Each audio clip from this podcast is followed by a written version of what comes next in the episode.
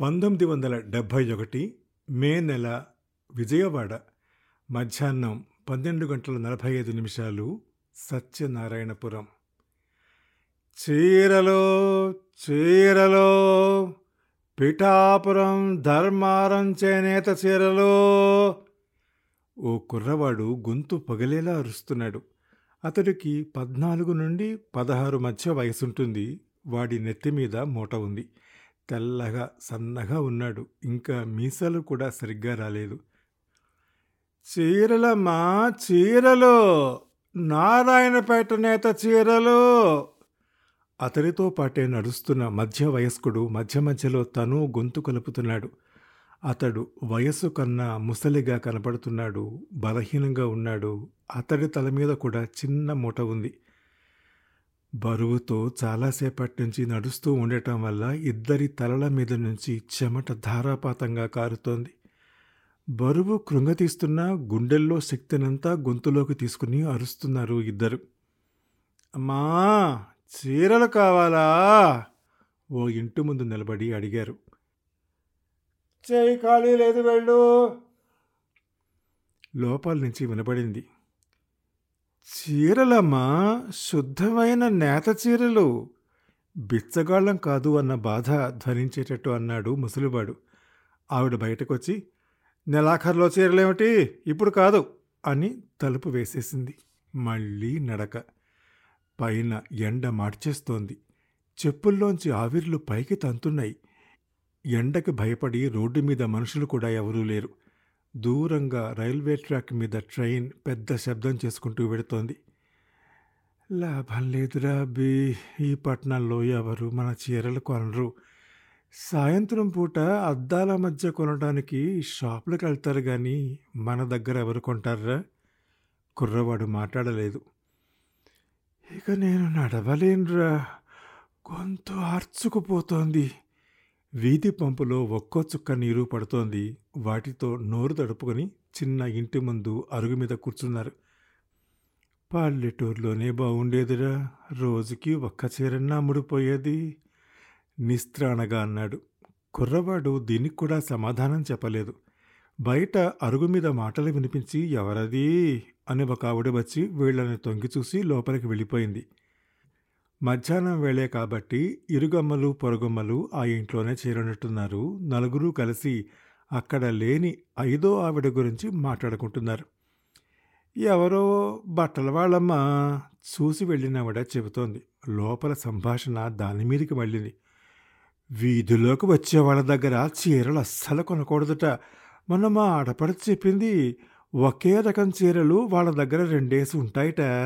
మొదటి చీర చూపించేటప్పుడు బాగానే ఐదు మీటర్లు ఉంటుంది. చూపించింది నలిగిందంటూ మడత విప్పని మరో చీర అదే డిజైన్ది తీసుకుని అతడు వెళ్ళిపోయాక విప్పి కట్టుకుందామనుకుంటే ఆ చీర రెండున్నర మీటర్లు మూడు మీటర్లు మినహా ఎక్కువ ఉండలేదుట. అప్పటికి వాడు అడ్రస్ కూడా ఉండదు. ఇంకో ఆవిడ అందించింది. ఇద్దరు ముగ్గురు నవ్విన ధ్వని. అసలు వీళ్ళందరినీ పోలీసులకు పట్టించాలండి? అరుగు మీద కూర్చున్న కుర్రవాడి మొహం ఎర్రగా మారింది. అసలే ఎండ వల్ల కంది ఉన్నాడేమో మరింత స్పష్టంగా అది కనబడుతోంది. తల పక్కకి తిప్పి మేనమామ వైపు చూశాడు. ఆ ముసలతను అప్పటికే కళ్ళు మూసుకున్నాడు. ఆ మాటలకి కళ్ళు తెరిచాడు. ఇద్దరి కళ్ళు కలుసుకున్నాయి. ఒరే మన ఊరు వెళ్ళిపోదాన్రా పది రూపాయలు వచ్చేట్టు ఒక్క చీర అమ్మినా చాలు. ఇక్కడ అది లేదు. కుర్రవాడు ఓడిపోయినట్టు తలంచుకున్నాడు. మేనమామ వద్దంటున్నా బలవంతంగా బయలుదేర తీసింది అతడే. దాదాపు పది సంవత్సరాల నుంచి ఆ పల్లెటూళ్ళలో ప్రతి సందు తిరిగారు. అన్నేళ్ళ నుంచి ఎక్కడ వేసిన గొంగళి అక్కడే అన్నట్టు ఉండిపోయింది. ఏదో ఒకటి చెయ్యాలి. ఫలితమే ఈ ప్రయాణం. కేవలం తన మాట తీసేయలేక తనతో పాటు పట్నం వచ్చిన మావని ఆ కుర్రవాడు జాలిగా చూశాడు. పెద్ద ఆయన చెప్పిన మాటలు కూడా నిజమే అనిపించాయి. అద్దాల గదుల్లో కల్తీ చీరలు కొనడానికి అలవాటు పడిన వాళ్ళు ఈ నాణ్యతని ఎలా గుర్తిస్తారు? మావయ్య నువ్వు ఇక్కడే పడుకో. ఎండ ఎక్కువగా ఉంది. నేను రెండు వీధులు తిరిగొస్తాను. మాగతగా కళ్ళు విప్పాడు ముసలాడు. ఒరే ఇక్కడ ఇక్కడ నొప్పిగా ఉందిరా అంటూ కడుపు పైన రొమ్ము దగ్గర చూపించాడు. ఆ కుర్రవాడు అతని వంటి మీద చేయి వేస్తూ ఒళ్ళు కూడా వేడిగా ఉంది మావయ్య. వడదెబ్బ తగిలినట్టుంది. నేడునే పడుకో. నేను ఓ గంటలో వస్తాను. నీ మూట జాగ్రత్త అన్నాడు. ముసలాడు తిరిగి కళ్ళు మూసుకుంటూ వెళ్ళిరా అన్నట్టు తల ఊపాడు. కుర్రవాడు తల మీద తన మూట పెట్టుకుని సాగిపోయాడు. Scene change. చీరలు చీరలు నారాయణపేట చీరలు సొంత మగ్గాల మీద నేసిన చీరలమ్మా. అరగంట నుంచి అరుస్తూ తిరుగుతున్నాడు. ఒకళ్ళిద్దరు పీల్చి చూశారు. ఏదో ఉబుసుపోక చూసినట్టు ఓ పది నిమిషాలు చూసి పంపించారు తప్ప కొనే ఉద్దేశం వారిలో కనపడలేదు. ఆ కుర్రవాడిలో కూడా శక్తి ఓపిక నశించాయి. బాగా ఆకలిస్తోంది. తెచ్చిన డబ్బులు కూడా క్రితం రోజే అయిపోయాయి. పళ్ళ బిగువన నిస్సత్తువ అదిమి పెట్టి అరవసాగాడు. కొంచెం సేపటికి అరవటానికి కూడా శక్తి మిగల్లేదు. కొమ్మూరి వేణుగోపాలరావు క్లినిక్ పక్క నుంచి సందులోకి తిరిగి మూల మీదున్న కిళ్ళీ షాపులో ఓ సోడా తాగాడు. కాస్త సత్తువ వచ్చినట్టుంది. దూరంగా ఎవరింట్లోంచో సుమన్ కళ్యాణ్పూర్ గజల్ వస్తోంది. చాలా నెమ్మదిగా మంద్రస్థాయిలో. షరాబీ షరాబీ ఏ సావన్కి మోసం? గులాబీ గులాబీ ఏ పూలోంకి చెహరే? కుచ్ ఐసీ బహారాగయి హై చమన్మే ये महकी नशीली हवाओं की परिचय खूबसूरत न होता अगर इसमें रंगे मोहब्बत न होता మత్తు కొలిపే వర్షాకాలపు సాయంత్రం అందమైన గులాబీ పూల తోట మీద నుంచి వచ్చే పిల్లగాలి పరిమళం ఏదీ అందంగా ఉండదు వీటిలో ప్రేమ తాలూకు కొసమెరుపు లేకపోతే ఆ కుర్రవాడు తన చీరల అమ్మకం గురించి కూడా మర్చిపోయి ఆ పాట తాలూకు అందాన్ని అర్థాన్ని ఆస్వాదిస్తూ అలాగే పాట పూర్తయ్యే వరకు ఉండిపోయాడు. తెలంగాణలో పెరగటం వల్ల అతనికి హిందీ బాగా తెలుసు. అది కూడా పూర్తి కారణం కాదు. చీరలకి భావుకతకి దగ్గర సంబంధం ఉంది. అతడు నేసిన చీరలకి అంచులు కత్తిరించేవాడు. ఒక్కోసారి చీరలకి ప్రింటింగ్ కూడా చేయవలసి వచ్చేది. నేత మీద అతడి వేళ్ళు అపురూపంగా జారేవి. నూలుని ముట్టుకోకుండానే కౌంట్ చెప్పగలిగేవాడు. నారాయణపేటలో వృద్ధులు కూడా ఆ కుర్రవాడి పనితనానికి అబ్బురపడేవారు. పదో తరగతి తెలుగు మాస్టర్ అంటే అతడికి చాలా అభిమానం. క్లాసులో ఒకసారి ఆయన రాజస్థాన్ గురించి చెప్పాడు. రాజస్థాన్లో మల్హోరి అనే ప్రాంతం పెళ్ళి చీరలకి ప్రసిద్ధి. అక్కడ ఒక్కొక్క చీరని ఒక్కరే పూర్తిగా నేస్తారట. ఒక పెళ్ళి చీరను నేస్తూ ఆ చీర ఏ పెళ్ళి కూతురి వంటిని అలంకరిస్తుందో ఊహించుకుంటూ తన పెళ్ళి గురించి కలలకంటూ ఒక్కో కన్నెపిల్ల కూనిరాగాలు తీస్తూ చీరని పూర్తి చేస్తుంది. ఆ పాటల్ని లోరీలంటారు. పూర్తిగా ఒక కన్నెపిల్ల చేతి మీద తయారైన ఆ రాజస్థాన్ చీరలు దేశంలో ఎంతో ప్రసిద్ధి. పదో తరగతి ప్రథమ శ్రేణిలో పాస్ అయినప్పుడు తను స్వయంగా నేసిన చీరనే మాస్టారింటికి తీసుకెళ్ళి ఇచ్చాడు. మబ్బు రంగు మీద మల్లె అంచు. ఎవరి హృదయాన్నైనా ఇట్టే ఆకట్టుకుంటుంది. దాన్ని చూసి మాస్టారు గారి భార్య ఎంతో మురిసిపోయింది. ఇప్పుడెందుకురా ఇవన్నీ? అన్నారు మాస్టారు మందలిస్తున్నట్టు. నేను నా భవిష్యత్తు గురించి ఆలోచిస్తూ ఈ చీరనేశాను మాస్టారు.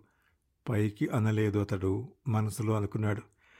చాలా బాగుందిరా అంది ఆయన భార్య చీరని చేతుల్లోకి తీసుకుంటూ. కుర్రవాడు నవ్వి తల దించుకున్నాడు. మళ్ళీ ఆవిడే అంది. ఒరేయ్ నీ పనితనం చూస్తుంటే ఎప్పటికైనా నువ్వు గొప్పవాడివవుతావని అనిపిస్తోందిరే. వింటూ ఉన్న మాస్టారు ఆ కుర్రవాడి వైపు సానుభూతితో చూశాడు. క్యాపిటలిస్టుల కబంధ హస్తాలు నారాయణపేట కార్మికుల హస్త నైపుణ్యాన్ని కబడించినంతకాలం గొప్పవాడయ్యే ప్రసక్తి లేదని అతనికి తెలుసు. నేను పదో క్లాస్ పాస్ అవటానికి మాస్టారు కారణమమ్మా. ఇంతకన్నా పెద్దది ఇచ్చుకోలేను. అంత మాట అనుకురా. నువ్వింకా చదవాలి. ఎంత కష్టపడైనా సరే సెలవుల్లో ఇక్కడికే రా రోజు ఓ గంట చదువు చెబుతాను.